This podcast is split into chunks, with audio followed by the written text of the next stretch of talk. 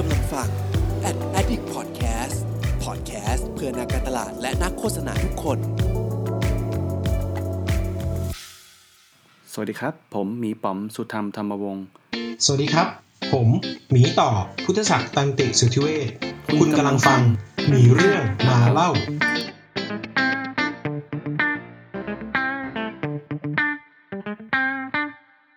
สวัสดีครับ ผมหมีป๋อมครับสุธรรมธรรมวงศ์ครับ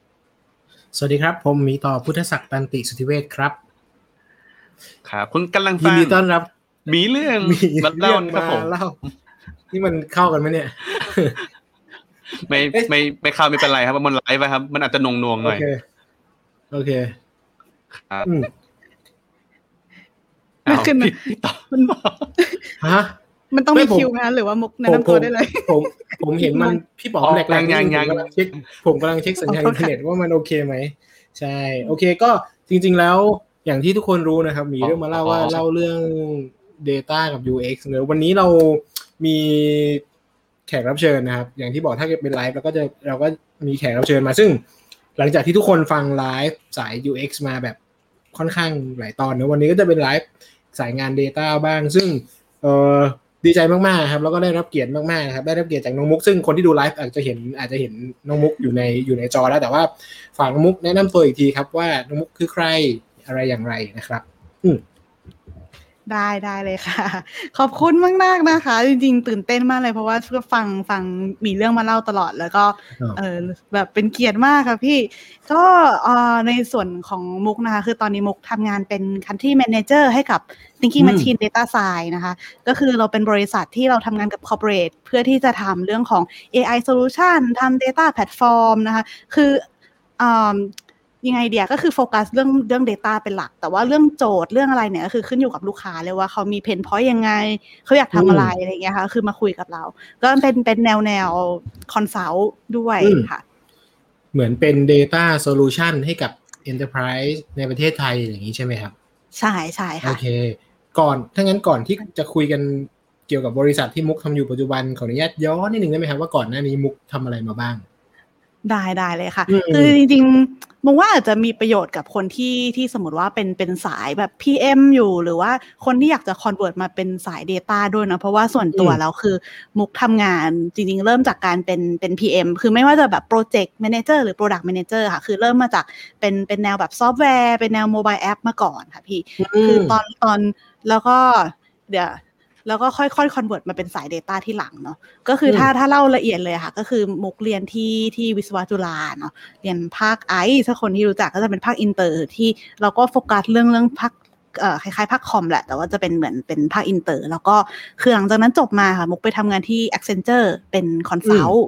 ค่ะ แล้วก็อืมอ่าพอเป็น consult อยู่พักสักพักหนึ่งแล้วก็เอ่อย้ายงานไปที่ ไปที่เป็นบริษัทที่เป็นกึ่งกึ่งสตาร์ทอัพนิดนึงแต่ว่าเขาเป็นเป็นเหมือน software house ก็คือทำ solution ที่แบบ tailor ให้ลูกค้าเลย ลูกค้าอยากได้ web app อยากได้ mobile app อะไรก็คือเราไปทำงานให้เขาด้วยค่ะ เป็นเอ่อ software house ชื่อว่า Codium ตอนนี้ก็ยังยังอืมยัง operate อยู่ตอนนั้นคืออ่ามุกรู้จักกับพี่ CEO เขาก็เลยชวนไปเป็นพี่พี่แพ็คเป็น CEO ของ Codium เนาะแล้วก็อืม พี่แพ็คเนี่ยจริง ๆ แกเป็นอาจารย์มาก่อนด้วยค่ะ แล้วก็คือช่วงนั้นอะจริงๆ goal ของมุกตอนที่มุกออกจาก Accenture อะคือมุกก็อยากจะไปเรียนต่อ คือตั้งใจมากว่าอยากจะไปเรียนต่อปอโทที่อ่าที่อเมริกา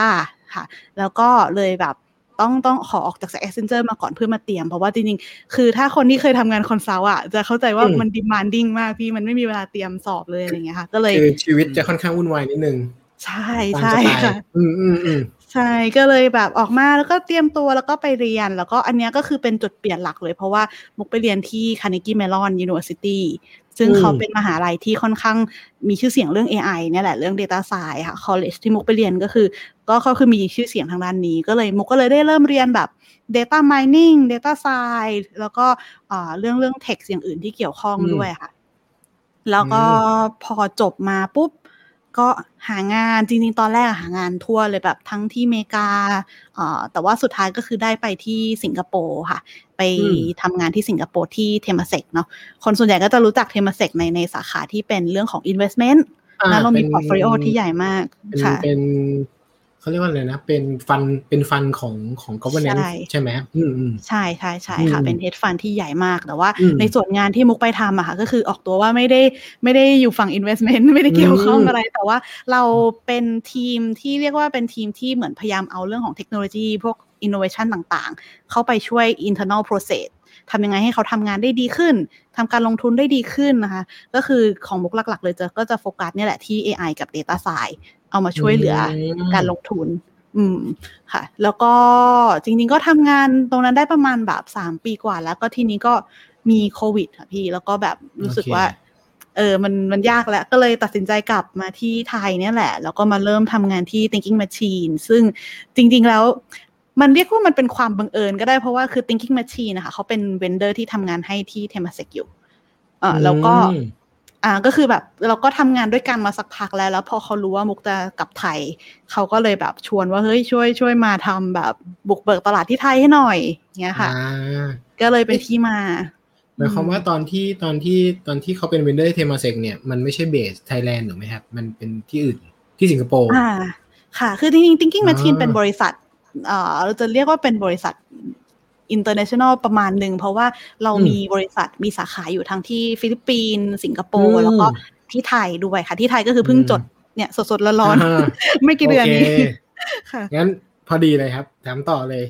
เอาแบบ thinking thinking machine เป็นบริษัทเกี่ยวกับอะไรบ้างครับ มุกอาจจะค่ะเกริดแล้วตอนตอนเริ่มต้นแล้วแต่ว่าอยากให้อืมลงดีเทลอธิบายเพิ่มเติมหน่อย ค่ะจริงครับๆเราเราเฟรมตัวเองว่าเป็นเป็น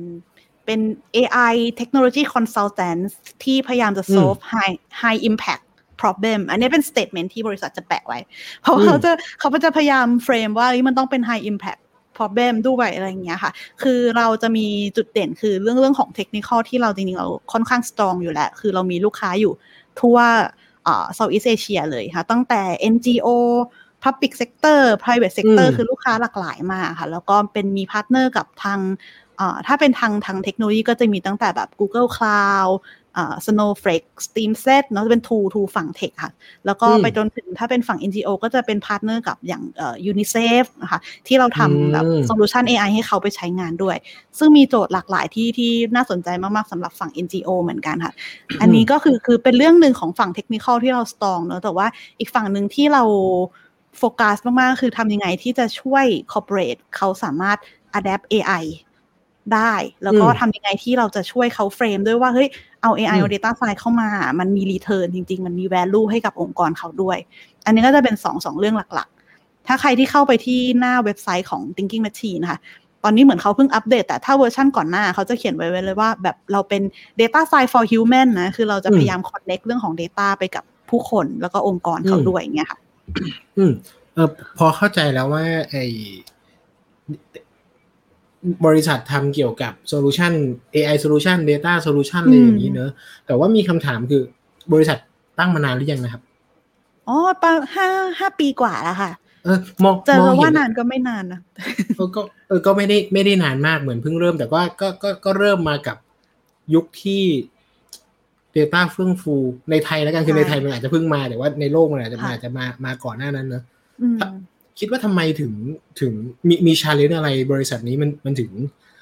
ต้องทำไมถึงต้องมี consult ด้าน Data มันมี challenge อะไรไม่ว่าจะเป็นในระดับในระดับ regional หรือว่าในระดับประเทศไทยก็ตามอะ challenge challenge มันคืออะไรอย่างเงี้ยอืมจริงๆ challenge นี่หลากหลายมุมมองมากค่ะพี่อืมแต่ว่าอืมคือมุมมองว่าหลักๆอะคือบริษัท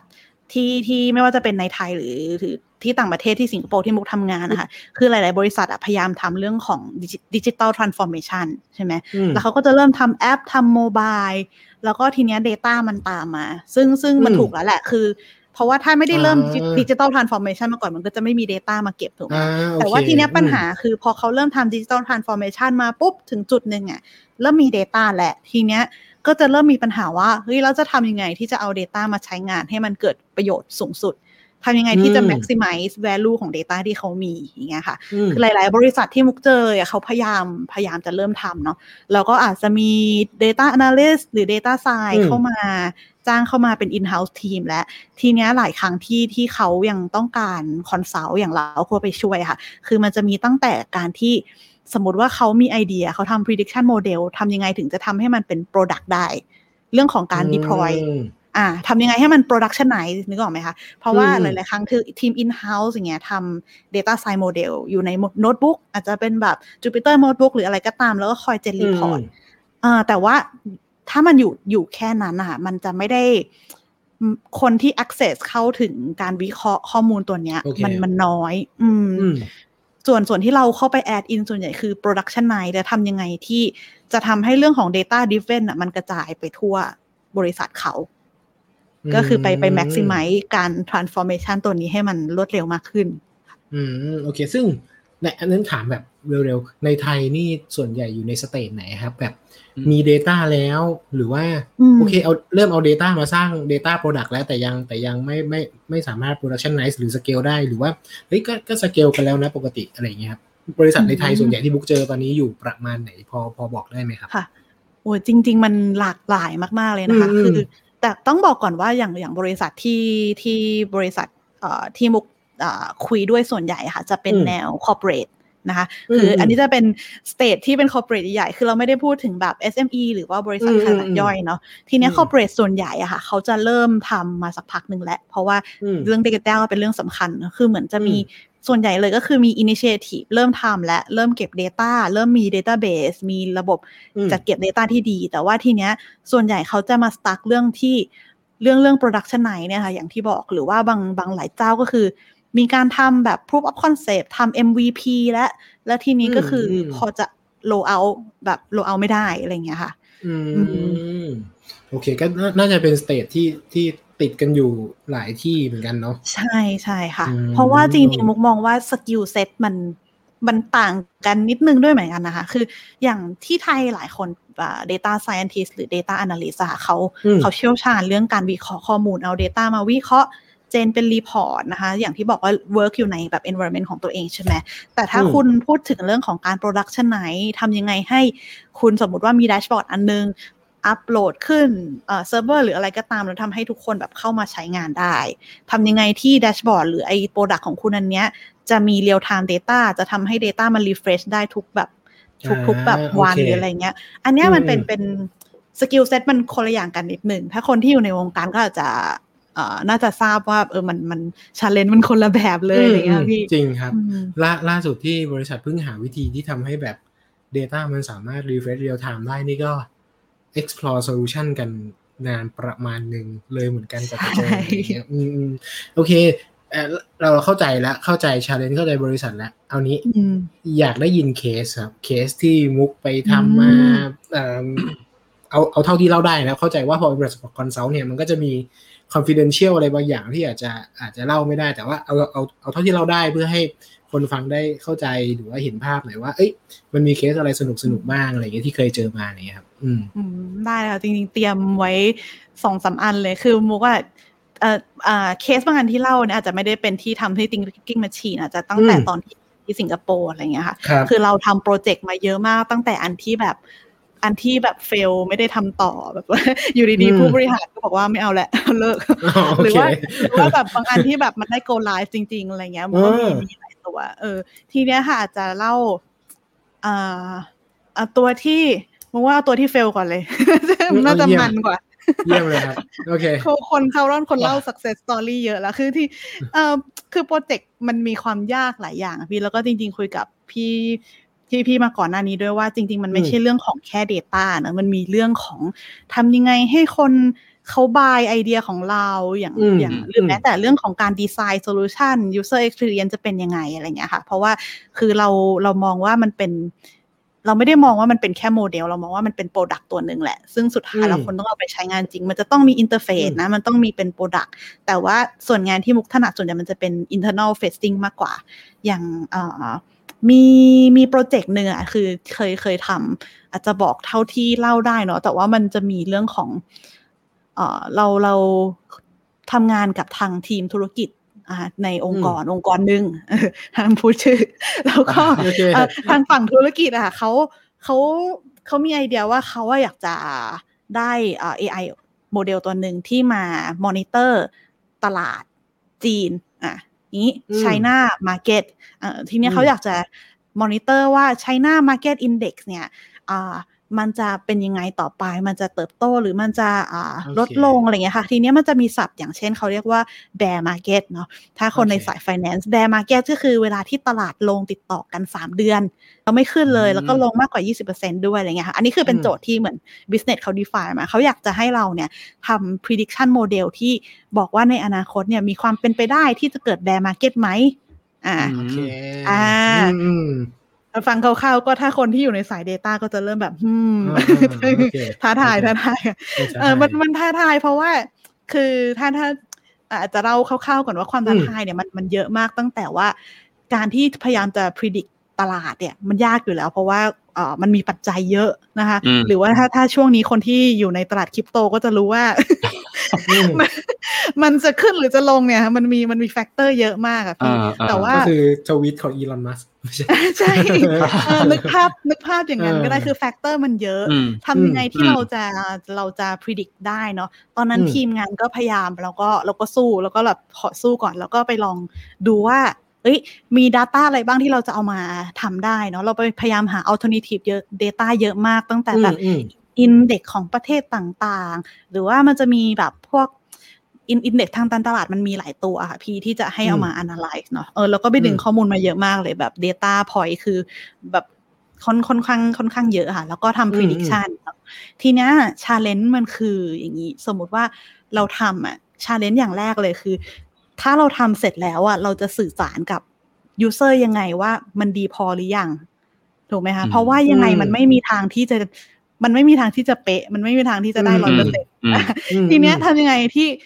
เออเขาจะเชื่อนะคะ อันเนี้ยโจทย์แรกเลยเราก็เลยพยายามไปหาว่า เฮ้ยเราต้องมีเบนช์มาร์กเราต้องมี KPI เราก็เลยคุยกับทีมแล้วเราก็บอกว่า เฮ้ย KPI ของเราคืออย่างน้อยอะ่ะเราจะต้องทำให้ได้ดีกว่าที่ existing process ตอนเนี้ยมันเป็นอยู่ เพราะว่าจริงโอเคๆอ่า เพราะว่ามุกจริง ๆ แล้วคือฝั่ง user อะค่ะ เขามี process ที่ทำอันนี้อยู่ คือเป็นคนเลยทำ manual เลยอืมก็จะเป็นแบบเขาจะพวก economics อ่าใช่ใช่ไหมค่ะอืมแล้วเขาก็มี report ออกมาอยู่แล้วอะไรเงี้ย เราก็คืออมเราต้องทำให้ได้ดีกว่า process นี้ที่เป็นเป็น manual อืม process แล้วก็ไปดึงข้อมูลของเขามา แล้วก็มาวัดเลยว่า accuracy ของเราระหว่างโมเดลกับคนทำอะ อันไหนดีกว่ากันอะโอันเนี้ยก็เป็นอืมอันแรก แล้วเราก็บอกว่าเฮ้ยเราดีกว่าว่ะเออมันอืมมันน่าจะได้ใช่ไหมแต่ทีเนี้ยคำว่าดีกว่าของเราเนี่ย พอเราไป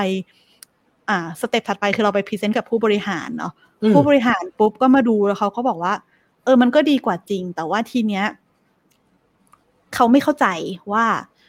คือคืออย่างถ้าสมมติเป็นคนทำอะค่ะ มันจะมีคำอธิบายนึกออกไหมว่าโอเคเฮ้ยอ่าเราคิดว่ามันจะขึ้นจะลง เพราะอะไรเกิดอะไรขึ้นในตลาดอะไรเงี้ย ทีนี้พอเป็น machine learning model แล้วอย่างที่เราทำอะค่ะเราเราใช้เทคนิคที่ที่ค่อนข้างซับซ้อนด้วยมีการทำแบบอืมอืม auto regression มีการใช้แบบ deep learning network ซึ่งมัน คือคือเราบอกได้ว่ามันจะขึ้นจะลง เราอาจจะบอกได้ว่ามีฟีเจอร์ไหนที่ impact กับโมเดล แต่สุดท้ายแล้วถ้าอืมเขาถามลึกไปว่าอ้าวทำไมอะไรเงี้ยพี่อืมนึกออกไหมคะอืมทำไมล่ะนึกออกทำไมเออมเราตอบไม่ได้ค่ะพี่เพราะว่ามันไม่ได้มันไม่ได้อ่ามมาจากมุมมองของเศรษฐศาสตร์อะเออ ทีเนี้ยพอเราเราอันเนี้ย challenge มาก ๆ แล้วก็จริง ๆ ตอนนั้นน่ะเราพยายามทำแบบ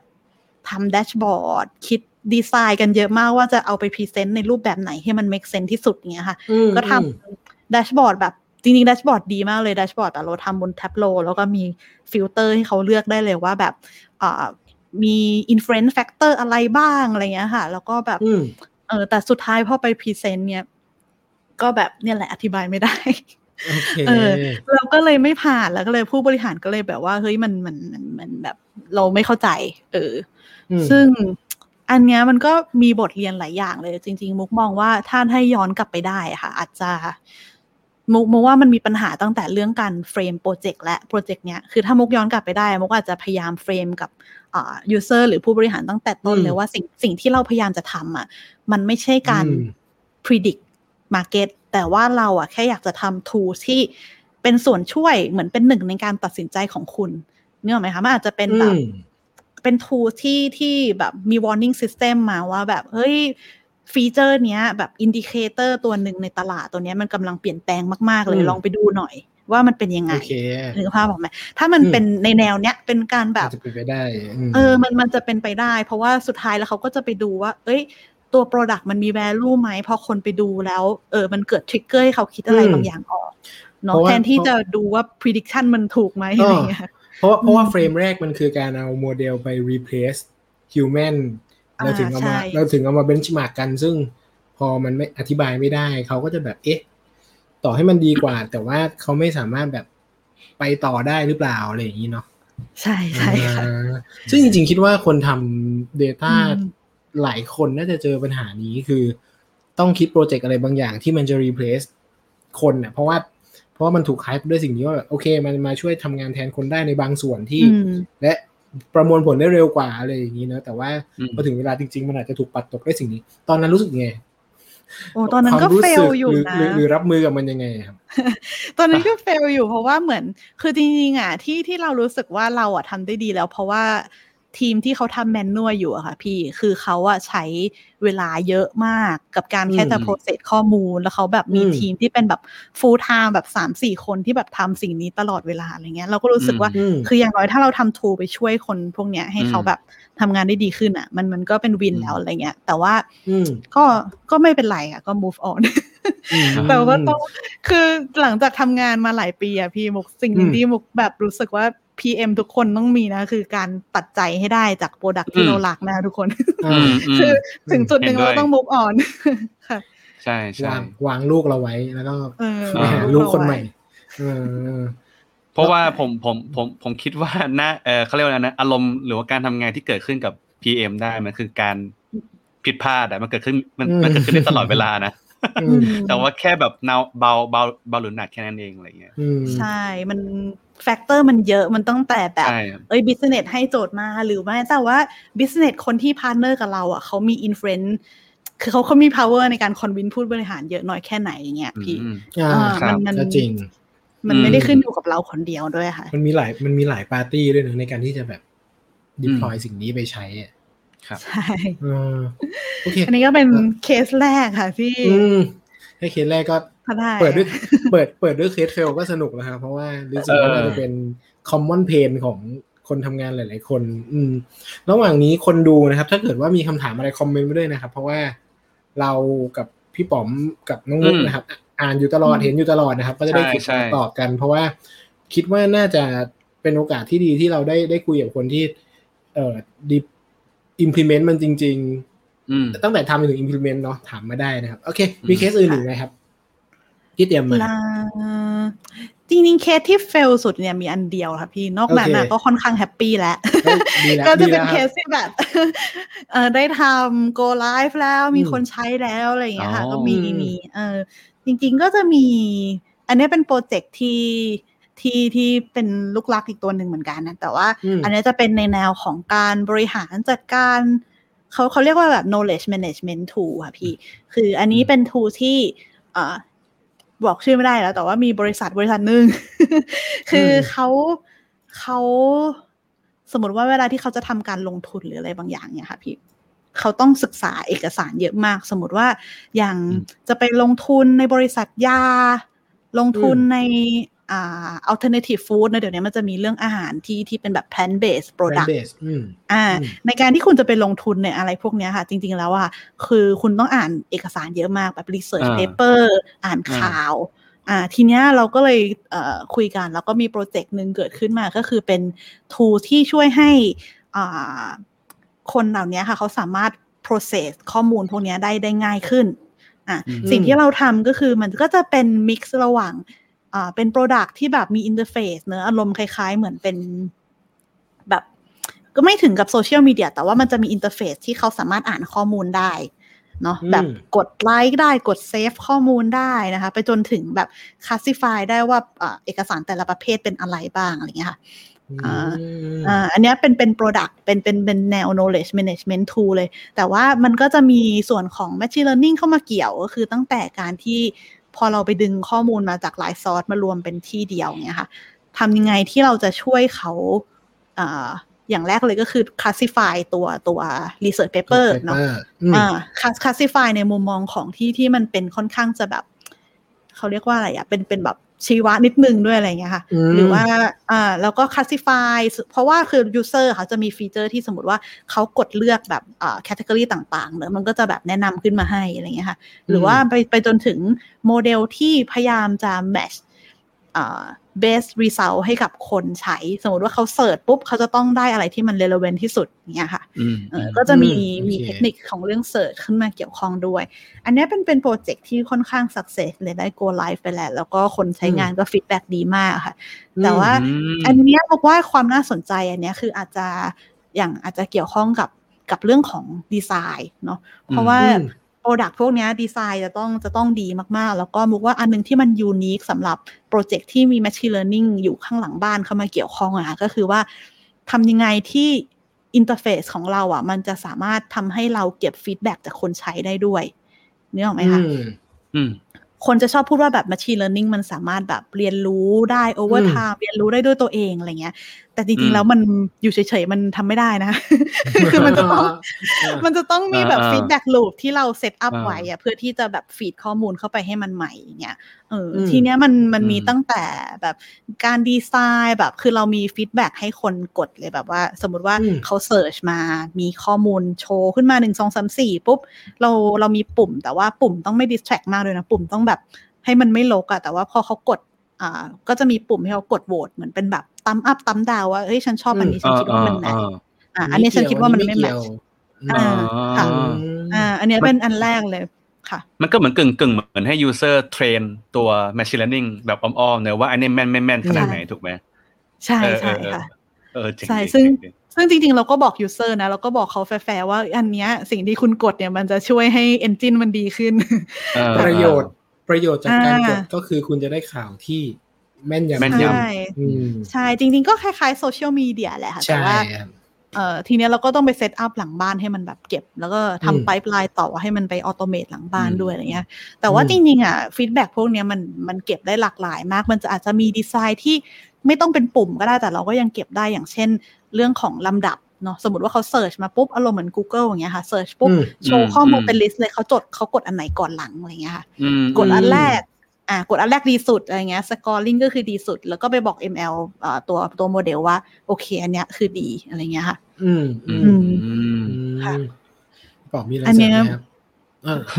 ยังยังนึกไม่ออกเหมือนกันโอเคแต่แต่กำลังกำลังฟังแล้วเพลินมากเออชอบชอบเออเออใช่ทีมคือทีมมองว่าค่ะ ครับอ๋ออยากอยากอยากรู้เหมือนกันว่าทีมดีไซน์ตอนนั้นเขาไม่แน่ใจว่ามูพอซ่าโปรเซสตอนนั้นไหมหรือแบบว่าเขามีวิธีมีมีทีมขนาดไหนเป็นยังไงบ้างอะไรอย่างเงี้ยครับตอนนั้น อืม จริง ๆ ก็ตอนนั้นมุกก็ทำดีไซน์ ทีมมันไม่ได้ใหญ่อ๋อเหรอพี่ทีมมันไม่ได้ใหญ่อ๋อเออคือมุกก็ทำดีไซน์ด้วยเออทีมไม่ได้ใหญ่มากโอ้แต่ว่าจริง ๆ มุกว่าดีไซน์ คือคือมุกว่าจริง ๆ ยุคเนี้ยคนที่จริง ๆ อยากจะเสริมสำหรับคนฟังมีเรื่องมาเล่าด้วยเนาะไม่ว่าจะเป็นแบบ PM หรือ UX UI อะถ้าเกิดว่ามีความเข้าใจเรื่องพวกเนี้ยมุกว่ามันเป็นมันเป็นวินมากเลยอืมแบบว่า คือเพราะว่าพอทำโปรเจกต์พวกเนี้ยเราทำดีไซน์เองด้วยใช่ไหมแล้วเราก็ต้องเข้าใจ machine learning model ด้วยอะไรเงี้ย มันก็มุกว่ามันมันถือว่าเป็นเหมือนเหมือนอีกหนึ่งจุดแข็งของเราแหละ ที่เราไปบอกอืมคนอื่นได้ว่าเฮ้ยฉันเป็น PM ที่ค่อนข้างแบบ specialize เรื่องอืม product machine learning หรือ AI เนาะเออ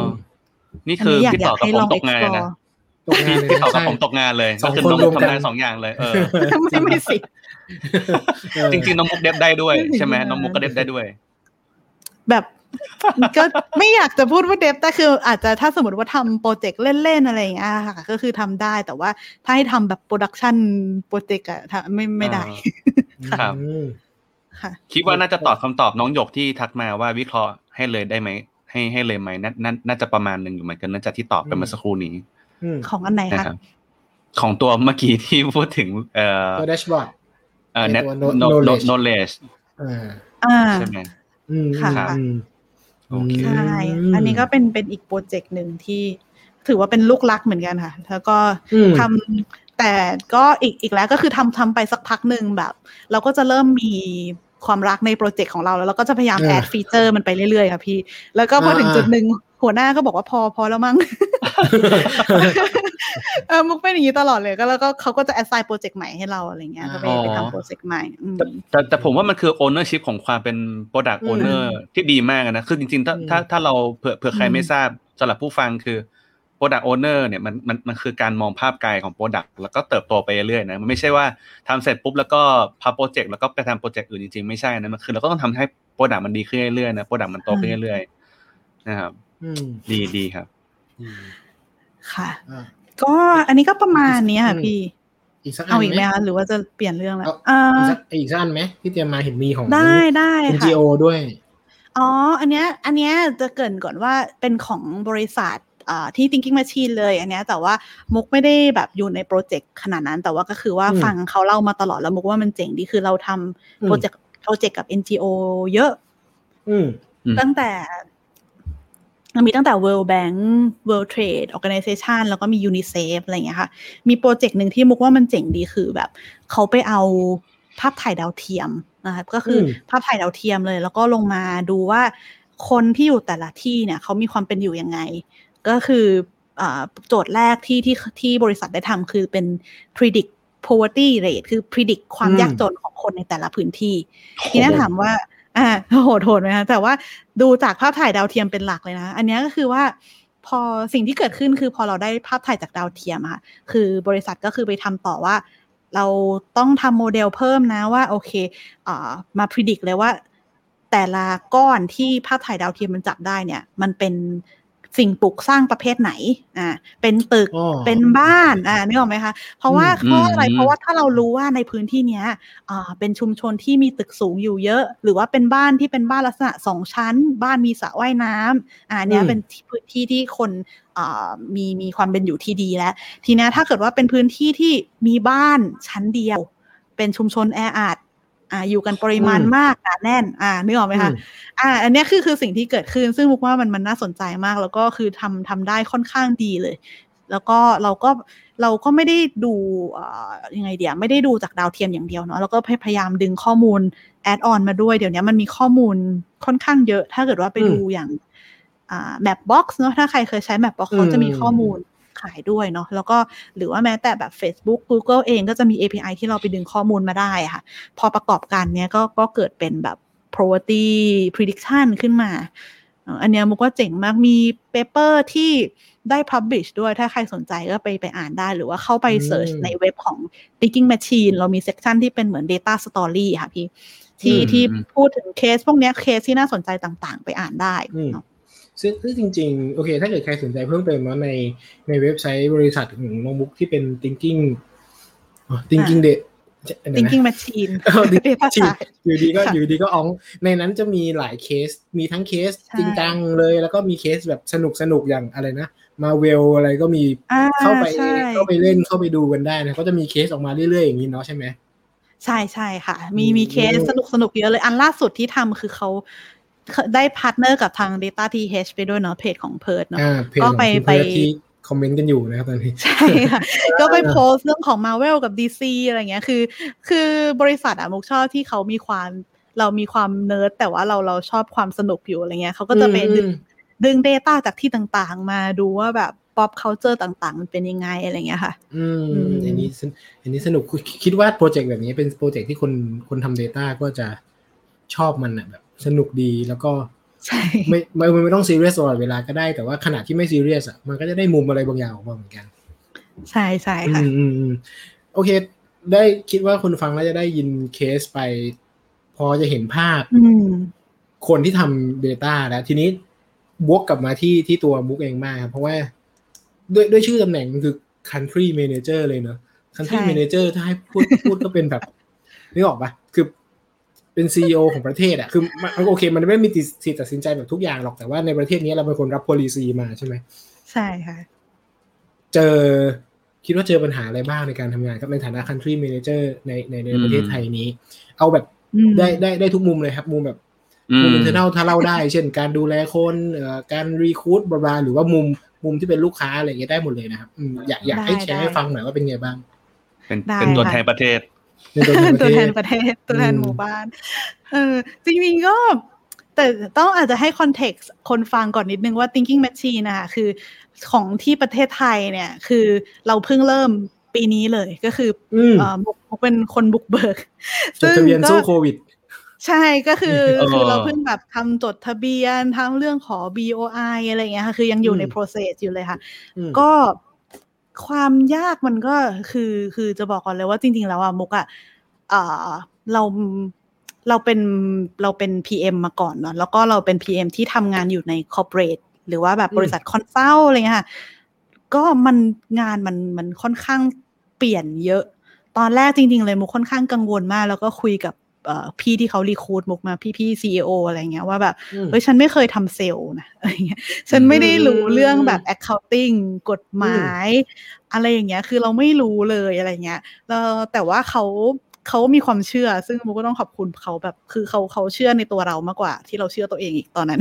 เขาบอกว่าเฮ้ยยูทำได้ยูแบบเอ้ยยูทำงานตอนอยู่เทมเซกยูก็พิชกับผู้บริหารตลอดอะไรเงี้ยเออเขาก็เลยเหมือนเหมือนเขาเห็นว่า จริงๆ แล้วโรคนที่เขามองหาเขาให้ความสำคัญกับคนที่สามารถสื่อสารเรื่อง Data Science เรื่อง AI ได้ แล้วก็สื่อสารให้กับผู้บริหารระดับสูงเนาะอันนี้คือเป็นเป็นโจทย์หลักที่เขามองหาแล้วเราบังเอิญว่าเรามีประสบการณ์ ตรงนั้นก็เลยได้เข้าไป แต่ว่าทีนี้พอเริ่มมาทำจริงค่ะ มันมีมันมีชาเลนจ์เยอะมาก อันแรกเลยก็คือ พอสวิตจาก PM ธรรมดาเนาะมาเป็น country manager อะสเกลของงานมันเยอะขึ้นมากพี่คือเดิมเราอาจจะดูแลโปรเจกต์อยู่สองสามโปรเจกต์ใช่ไหมคะทีนี้พอเป็น country manager อะก็คือเราดูแลทุกโปรเจกต์ที่ลูกค้าเข้ามาคุยกับเราในประเทศไทย ซึ่งตอนนี้ก็คือแบบมีแบบเยอะมากแบบเกือบสิบแล้วอะไรเงี้ย ก็คือเยอะมากคือสเกลอะมันเยอะขึ้นทีนี้พอสเกลเยอะขึ้นอะ เราก็ต้องดูแล้วว่าเราเอ่อ ต้องมีทีมงานมาช่วยนะคะ แล้วก็เดี๋ยวอีกสักพักหนึ่งเนี่ย คือคือตอนนี้ยังยังทำ process BOI แต่เดี๋ยวก็ต้อง recruit คนมาช่วยเพิ่มอย่างเงี้ยค่ะ แล้วก็สิ่งหนึ่งที่ challenge เลยคือ เราต้องพยายาม prioritize มาก สมมติว่ามีลูกค้ามาคุยกับเราสิบเจ้าเนี่ย เราจะ prioritize ใครยังไงดี อ่า อันเนี้ยก็ก็เป็น challenge แรก แต่ว่าอันเนี้ยมีจริงๆ มันมี framework อยู่ประมาณหนึ่งที่ที่แบบทางบริษัทเขาก็ให้มาเนาะว่าแบบ เฮ้ย อ่าใครที่เรียคุณจะเป็นยังไง เออ อันนี้มุกเล่าน่าน่าจะมีประโยชน์กับคนฟังด้วยมันจะมีที่บริษัทเขาใช้เมทริกชื่อว่า Puma เป็นแบบ P U M A ค่ะพี่ P P ย่อมาจาก problem เนาะลูกค้าของเรามี problem statement ที่ชัดเจนไหม problem ของเขาแปลเป็น value ได้ไหม return of investment มัน define ได้หรือเปล่านะคะ value ชัดแค่ไหนเรื่องของ problem เนาะอันที่สองก็คือเรื่องของ urgency ลูกค้าแต่ละคนที่มาคุยกับเราอย่างเงี้ยค่ะเขารีบมากน้อยแค่ไหน อ่าถ้าลูกค้ารีบมากๆเนี่ย ล่าสุดมุกเพิ่งปิดไปอ่าก็ก็ไม่ถึงกับปิดแต่ว่าก็คือ พอลูกค้ารีบมากๆแล้วเขามาคุยกับเราเขาบอกว่าเฮ้ยเขาต้องการด่วนเลยอ่าผู้บริหารมีแมนเดตมาว่าฉันจะต้องเกิดโปรเจกต์ให้ได้ภายในหนึ่งเดือนภายในหนึ่งควอเตอร์ อันนี้เป็นลูกค้าที่เราชอบมาก เพราะว่าก็มารีบรีบไปด้วยกัน ไม่งั้นเราจะรีบอยู่คนเดียวแบบขายอยู่คนเดียวก็จะเหนื่อยอะไรเงี้ยค่ะ แล้วก็อ่า อันนี้ก็คือเป็นตัว P กับตัว U ใช่ไหม problem แล้วก็ urgency อันที่สามคือตัว M คือ money อ่า เราก็ต้องมาดูเลยว่าบริษัทที่เราคุยอยู่อะเขาพร้อมรับเลทของเราไหมอะไรเงี้ย เพราะเราก็ไม่ได้เราไม่ได้ถูกที่สุดอะเนาะ เราก็ต้องแมทช์กันด้วยอะไรเงี้ยค่ะ แล้วก็อันสุดท้ายเลยที่ที่น่าสนใจก็คือเป็นตัว A เป็นเรื่องของ authority อ่าคนคนที่เราคุยด้วยเขามี authority มีอำนาจในการตัดสินใจแค่ไหนอ่าจริง อันนี้จริง ใช่ อันนี้คือถ้าถ้าคนที่ทำงานอย่าง PM หรือว่าจังเซลเอออันนี้เป็นเมทริกที่ดีมากในการที่เราจะ prioritize ว่าโปรเจกต์ไหนเนี่ยเราเข้าไปคุยเราลุยเลยอะไรเงี้ยถ้ามันครบสี่ตัวนี้ก็คือก็คือดีมากเนี่ยค่ะอันนี้อันนี้ถามเล่นๆ มุกมีตัวอักษรที่ที่เด่นกว่าตัวอื่นไหม เช่นแบบ เอ่อระหว่างระหว่างคนที่ urgency แต่ว่าอะ problem อาจจะไม่ใช่มีใครเฉลี่ยสามในสี่หรือว่าต้องต้องครบสี่เลยหรือว่าจริงๆมุกบอกว่าโอเค ถ้าเกิดว่าอย่างน้อย P กับ A คือมี problem กับ authority ชัดมุกน่าน่าจะโอเคแล้วอะไรเงี้ยมีไหมจริงจริงๆมันยากที่จะมีครบเพราะพี่ลูกค้าส่วนใหญ่ก็ไม่ไม่ไม่ค่อยครบ คือเออแต่เราพยายามเราพยายามดูว่าอย่างน้อยแบบขอให้มีแบบสักสองในสี่หรืออะไรเงี้ยค่ะเนาะหรือไม่ก็ เออคือถ้ายิ่งเยอะยิ่งดีค่ะ แต่ว่าอาจจะไม่ได้ไม่ได้มองว่าอันไหนสำคัญกว่าอันไหนคือคือพยายามให้หาให้มันเยอะมากกว่า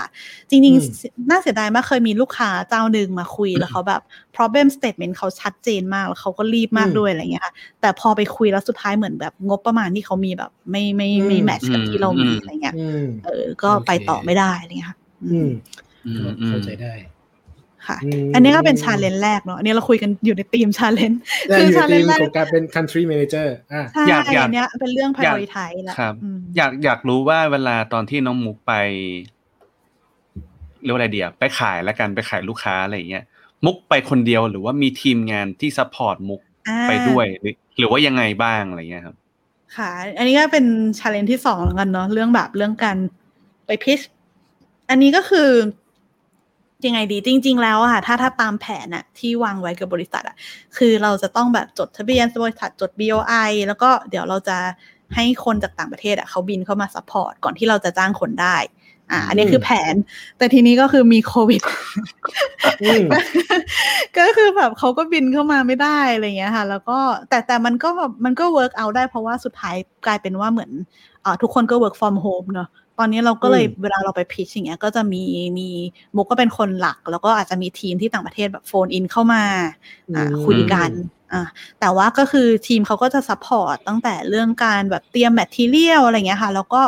คือตอนเนี้ยบริษัทเอ่อเรา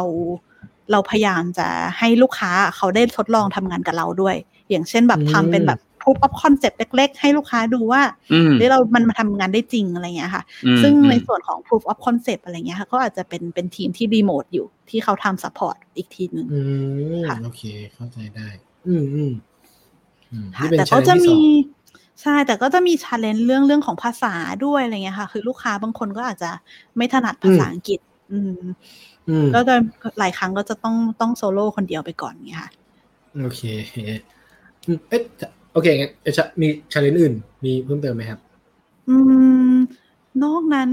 ก็จะเป็นเรื่องของยังยังคงเป็นเรื่องของเซลล์เนี่ยค่ะพี่แต่จะเป็นความอืมยากในแง่ของ จริงๆมุกเป็นคนไม่ชอบแบบ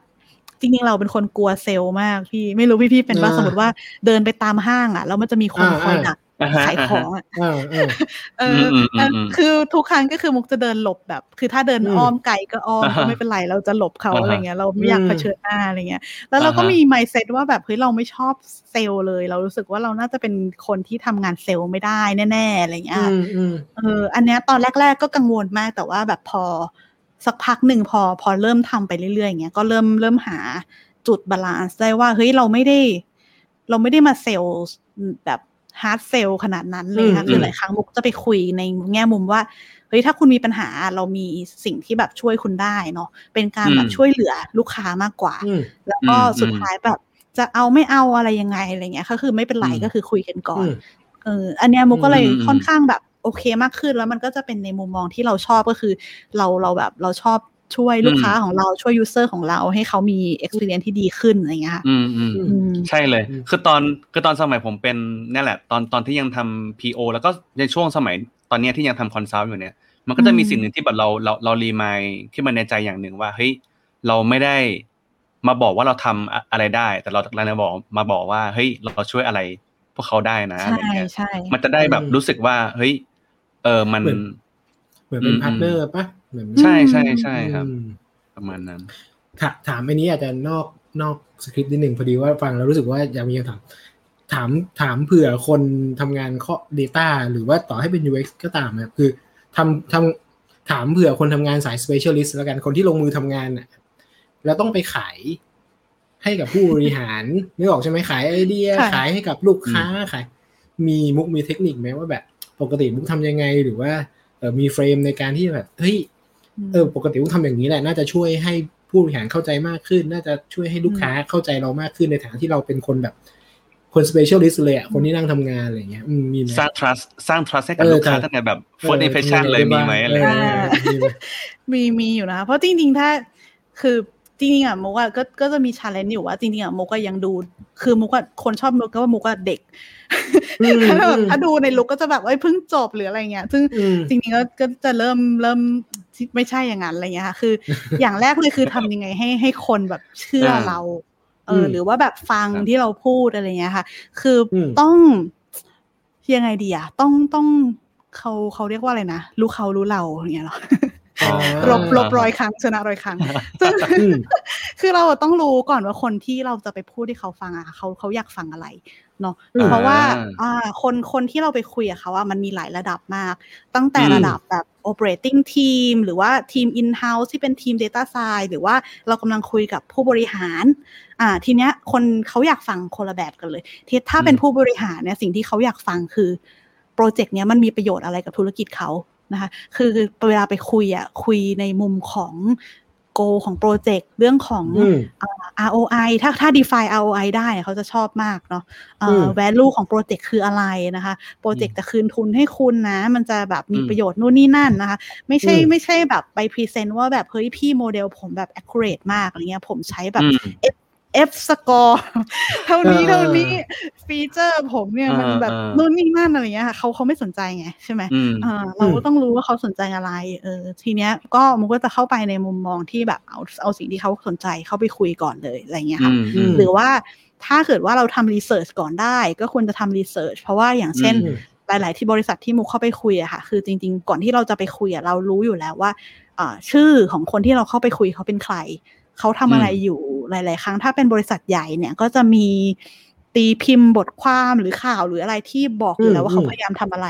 เนาะเออก็อ่านก่อนอืมเลย แล้วก็พยายามทำความรู้จักว่าเขาเป็นใครเขาชอบอะไร เขาทำอะไรอยู่ หรือว่าเขาเคยเจอปัญหาอะไรมาก่อนอะไรอย่างเงี้ยค่ะ แล้วก็อืม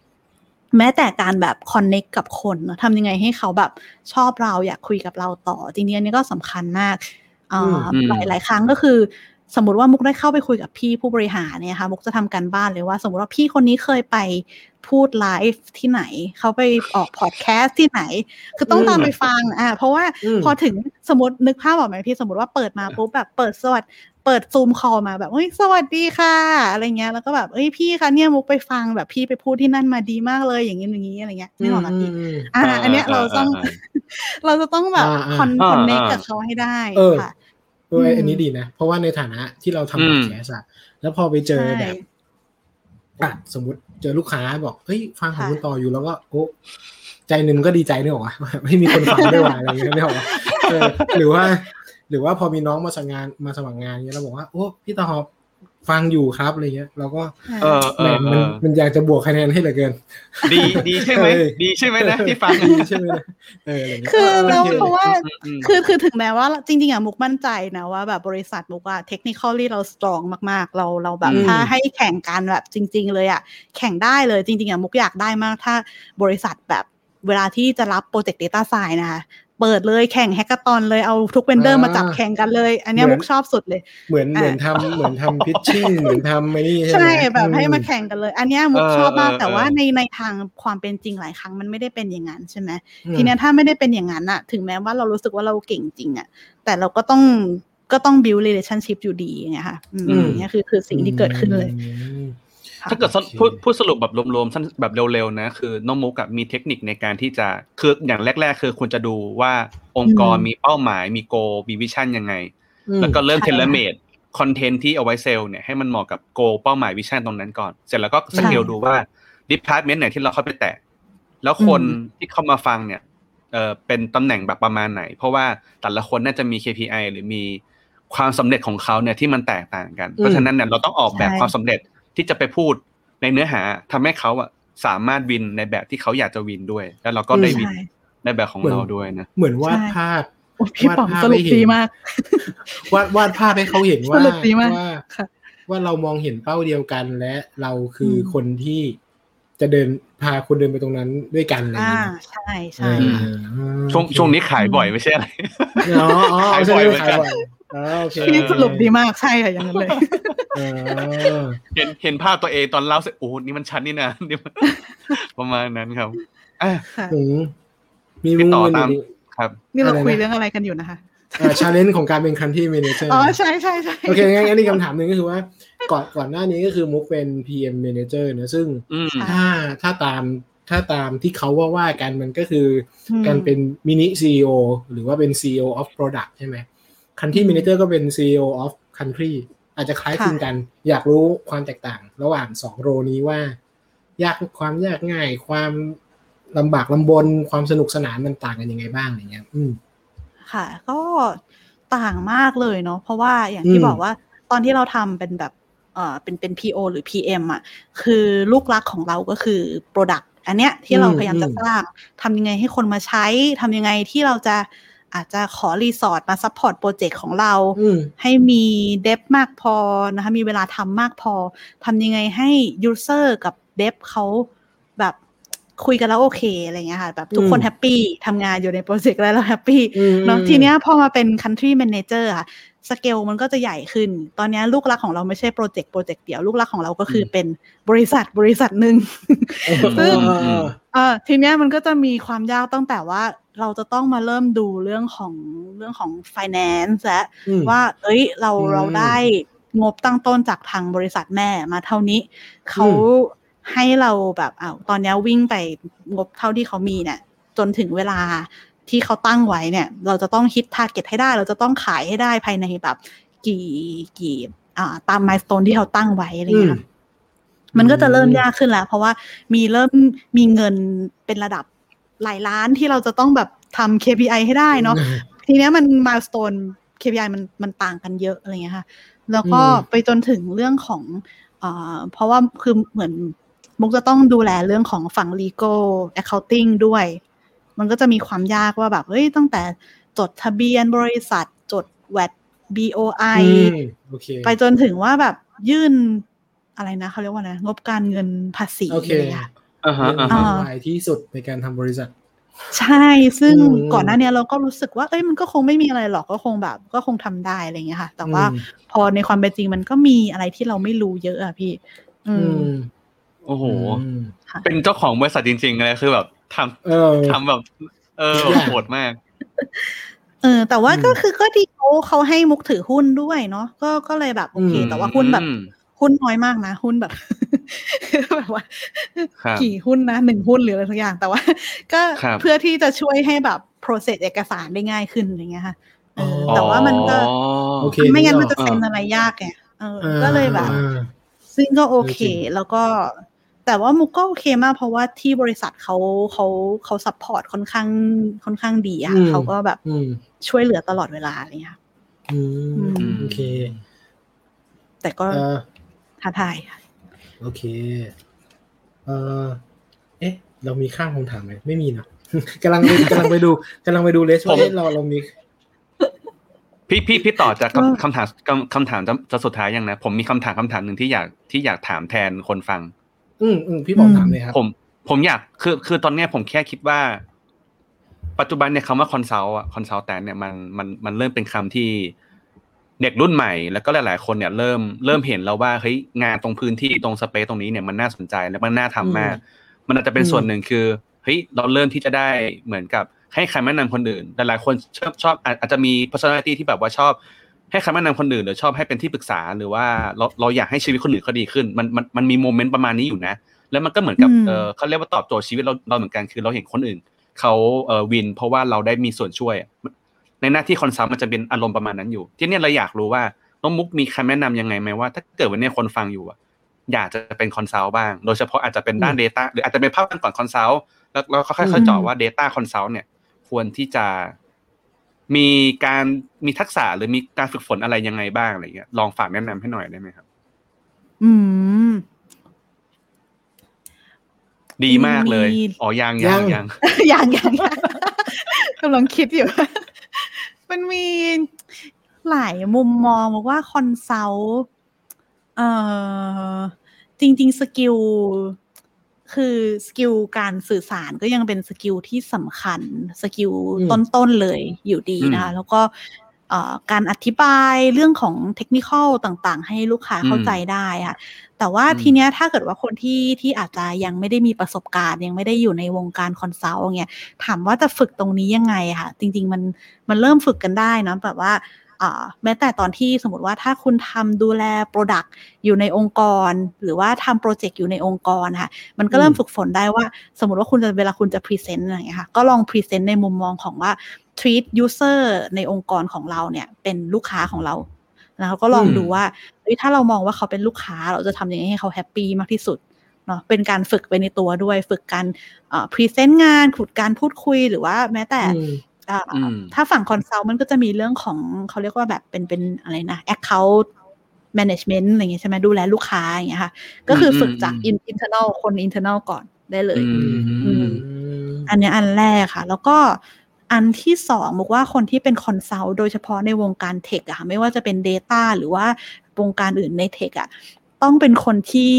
อัปเดตข่าวสารแล้วก็อืมเรียนรู้อะไรใหม่ ๆ ตลอดเนาะเพราะว่ามันเปลี่ยนอืมเร็วมากๆนะคะพี่แบบเทอืคมอืมอืมเอ่อสมมติว่าคนที่อยู่ในวงการ Data อย่างเงี้ย จะรู้เลยว่าเฮ้ยมันมี tools ออกใหม่ เยอะมากอืมเอ่อเป็น Data Engineer ก็จะมี Tech Stack ที่แบบ โอ้โหแบบออกมากันอืมแทบจะทุกเดือนอะไรเงี้ยค่ะมคือเราต้องต้องอัปเดตตัวเองตลอดเวลา แล้วก็รู้ว่าแบบเฮ้ยอะไรมาใหม่อะไรดีกว่าอะไรยังไง เพราะว่าเวลาลูกค้ามามาคุยกับเราอะ่ะเขาเขาไม่รู้หรอกว่าเรามี background อะไรยังไง แต่เขาจะรู้สึกว่าเฮ้ยถ้าคุณเป็น consult คุณจะต้องเป็นอืเอ็ม expert ถ้าคุณเป็นคุณก็ต้องซ์เพรสคุณต้องตอบคำถามได้อืมใช่อ่าสมมติว่าเขาถามเนี่ยแบบว่าเฮ้ยเขามีโจทย์ประมาณนี้นี้นี้จะใช้ tool ตัวไหนดี อะอย่างเงี้ยอืมคือคือคุณก็ต้องแบบมีความรู้ประมาณหนึ่งค่ะ ก็ต้องต้องอืมพยายามอ่านครับเดี๋ยวเดี๋ยวนี้มันมีคอร์สออนไลน์เยอะที่ไปเรียนได้เนอะเพื่ออัปเดตข้อมูลอืมพวกเนี้ยอืมค่ะ จริงๆก็อืมไม่ได้ไม่ได้ยากเหมือนสมัยก่อนแหละค่ะ ผมว่าผมว่าส่วนหนึ่งของผลพลอยได้จากการที่เราได้เรียนรู้หรือฝึกฝนอะไรพวกเนี้ยมันคือการเอาไว้สร้างบทสนทนากับลูกค้าด้วยนะ เพราะว่าบางทีเนี่ยใช่ต้องมีจุดร่วมอะไรบางอย่างสมมติสมมติเมื่อกี้ถ้าเกิดเราย้อนอืมไปตอนตอนที่มุกเล่าให้ฟังว่าเราไปคุยกับลูกค้าด้วยเอ่อความเข้าใจ vision mission ขององค์กรอะไรอย่างเงี้ยเราจะเริ่มรู้แล้วว่าเราจะหาจุดไหนเนี่ยเป็นจุดเชื่อมต่อ ระหว่างสิ่งที่เรามีอยู่ในองค์กรของเราตอนนี้ แบบอย่างอืมเอ่อตัว thinking machine ใช่ไหมแล้วก็อย่างค่ะตัวเอ่อ knowledge ที่เราถืออยู่ กับสิ่งที่เขาอะกำลังต้องการจะไป แล้วก็ผูกเรื่องกับค่ะ problem puma อันอันอันข้อแรกอีกอืมันก็มัดค่ะรวมกันได้เลย กลายเป็นว่าบทสนทนาในนะวันแรกเนี่ย first first impression เนี่ยมันเกิดขึ้นทันทีเลยว่าเฮ้ยคุณเข้าใจเราว่ะเฮ้ยคุณมี knowledge ว่ะเฮ้ยคุณผูกเรื่องมาให้เรียบร้อยแล้วด้วยอะไรเงี้ยแต่มันก็เกิดค่ะเกิดเป็นเฮ้ย คราวหน้ายูมาซื้อฉันเลยอะไรเงี้ยจบเลยครับเออมันอาจจะปิดปิดการขายกันนะนะวันแรกด้วยซ้ำไปอะไรเงี้ยนะอืมอืมอืมดีครับโหน่าสนุเรื่กองนี้เรื่องนี้ผมต้องไปฝึกเพราะว่าในนี้สามคนน่าจะมีผมที่ไม่ได้เป็นคอนซัลท์ซึ่ง พอคุณฟังจะแล้วเป็นรู้สึกคุณอาจจะเป็นโดยไม่ไม่ได้รู้ตัวคุณอาจผจะมเป็ไม่นได้โดเป็ยนไม่คอนรู้ซัตัลวท์ผมเป็น data analyst ก็หมายถึงว่าพอฟังแล้วรู้สึกว่าน่าจะช่วยแก้ปัญหา ในชีวิตอืมผมได้เยอะ ความหมายก็คือว่าเวลาเราไปเจอลูกค้าที่ เวลาเราทำงานอะ มันก็จะมีมุมมุมหนึ่งถูกไหมครับที่เราอะถ้าเราไม่ได้ถ้าเราไม่ได้แบบ thinking แบบ อืมคอนในซัลมุมท์มออะงของเขาเนาะเออเราเราก็จะไม่ได้สื่อสารแบบที่ แบบที่ควรจะเป็นใช่ความหมายคือเราจะสื่อสารว่า เราทำอะไรมาบ้าง แล้วมันดียังไงมันดูยังไง แต่ว่าเราบางครั้งเราอาจจะลืมคิดไปว่าเออช่วยบอกสั้น ๆ ได้ไหมว่า ฉันได้ประโยชน์อะไรแล้วฉันเออนึกออกใช่ไหมคือใช่เออค่ะอะไรก็โอเคจะได้จะได้ไปฝึกอืมใช่ค่ะรู้สึกว่าจริงๆรู้สึกว่าเป็น skill skill ที่ควรฝึกอืมค่ะ แล้วจริงๆอันอีกอันหนึ่งที่อยากฝากไว้ก็คือว่าสมมติว่าคนที่เป็นคนฝั่ง tech หรือว่า consult อย่างเงี้ยค่ะ เวลาที่ไปคุยกับทีม business เนาะจริงๆอะอยากฝากว่าอย่าอย่ารู้สึกว่าจริง ๆ แล้วเราเหนือกว่าเขาอะพี่อืมเพราะว่าอืมอันเนี้ยเป็นเป็นปัญหามาก คือมุกเคยเจอแบบน้องในทีมหรืออะไรเงี้ยค่ะ ที่รู้สึกว่าแบบเฮ้ยคุยกับ business ไม่รู้เรื่องเลยทำไมเขาแบบอืมไม่ฟังเราหรือว่าอะไรเงี้ยค่ะอืมคือจริง ๆอะบอกว่าเราแค่ทำกันคนละหน้าที่แล้วจริง ๆอะเขาอืมมีความเก่งเขามี skill set ของอืมเขา ที่เราทำไม่ได้เนาะซึ่งอืมมันมันต้องเป็นการ collaborate กันมากกว่าแล้วหลาย ๆ ครั้งอืมที่เวลามุกไปคุยอะค่ะ คือเราไปในมุมมองของการขอคำแนะนำจากเขาด้วยซ้ำเนาะอืมทำยังไงอืมที่ Product มันจะตอบโจทย์เขา มันเป็นในมุมมองที่แบบเฮ้ยเราต้องล่องการคำแนะนำมากกว่าอย่างเงี้ยอืมอันเนี้ยมุกว่ามันช่วยทำให้แบบทำงานด้วยกันได้ง่ายมากขึ้นเยอะ อืมอันนี้จริงเลยโอเคครับ วันนี้เนื้อหาน่าจะประมาณนี้ไหมพี่ต่อ อืมค่ะน่าจะใช่เป็นไหมคำถามตามที่ตามที่เราตามเตสรีคริยปมต์มาคุยกัน น่าจะประมาณครันี้บใช่ โอเค งั้นค่ะตรงนี้ถือว่าเป็นส่วนส่วนสุดท้ายนะอยากจะฝากอืมน้องมุกฝากอยากอยากฝากบอกอะไรกับผู้ฟังตอนนี้ไหมหรือแบบว่า ตอนนี้งานที่ออฟฟิศเป็นยังไงบ้างอืมมีไงมีบ้าง opportunity ยังไงมีบ้าง fruit ไหมอืมอ่าครับผมอ๋อได้ได้ค่ะก็อาจจะฝากบริษัท เพราะว่ายังยังเป็นยังถือว่าเป็นน้องใหม่ที่ไทยละกันเนาะอืมแล้วก็เพิ่งเริ่มเริ่มมาด้วยก็คือถ้าเกิดว่า พี่ๆ หรือว่าที่บริษัทไหนที่สนใจ